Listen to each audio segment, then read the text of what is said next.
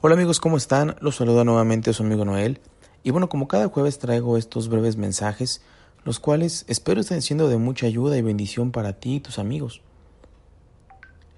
El mensaje del día de hoy se llama Vive con Jesús. Conocer a Jesús naturalmente afecta a todos los aspectos de nuestra vida y nos inspira a ser como Él y darle a conocer. Pero ¿cómo podemos compartir a Jesús a los demás y ser parte de su obra en el mundo? Pídele que te ayude a ver el mundo como Él lo ve. Estamos rodeados de personas con corazones quebrantados, hogares divididos y sueños destrozados. Otros luchan para poder sobrevivir. Hay personas que conocen de la palabra, conocen a Cristo, pero las preocupaciones o angustias los alejan de Jesús creen que Dios los está castigando cuando no pueden ver más allá, y esto es debido a la dureza de su corazón.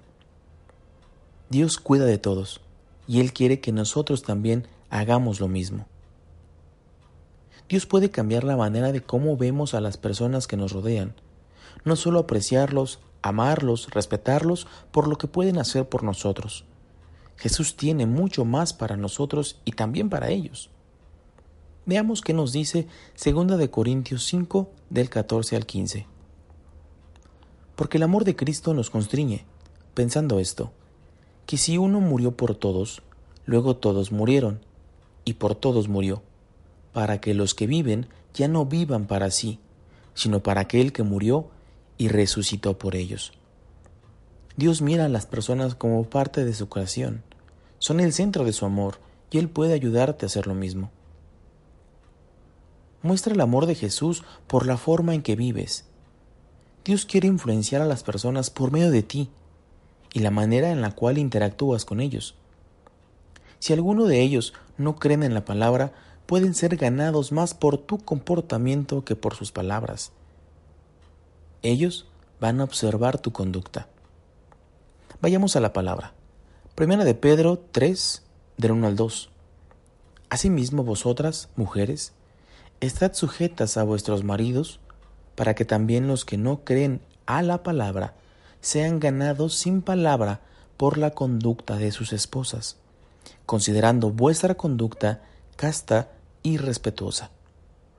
A pesar de que este versículo se dirige a los matrimonios, esta es la voluntad de Dios para todas nuestras relaciones, que compartamos la palabra viviéndola, teniendo una conducta en amor, respeto, humildad y buena actitud, casta y respetuosa.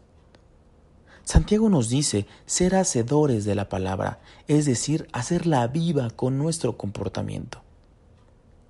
Dios también quiere que demostremos su amor de formas más activas, ayudando a aliviar los sufrimientos, luchando contra la injusticia, trabajando para superar la pobreza y el hambre. Puede ser que Dios te esté llamando a hacer cosas directamente a través de tus propios esfuerzos o indirectamente apoyando y orando por los que están haciendo estas cosas en el nombre de Cristo.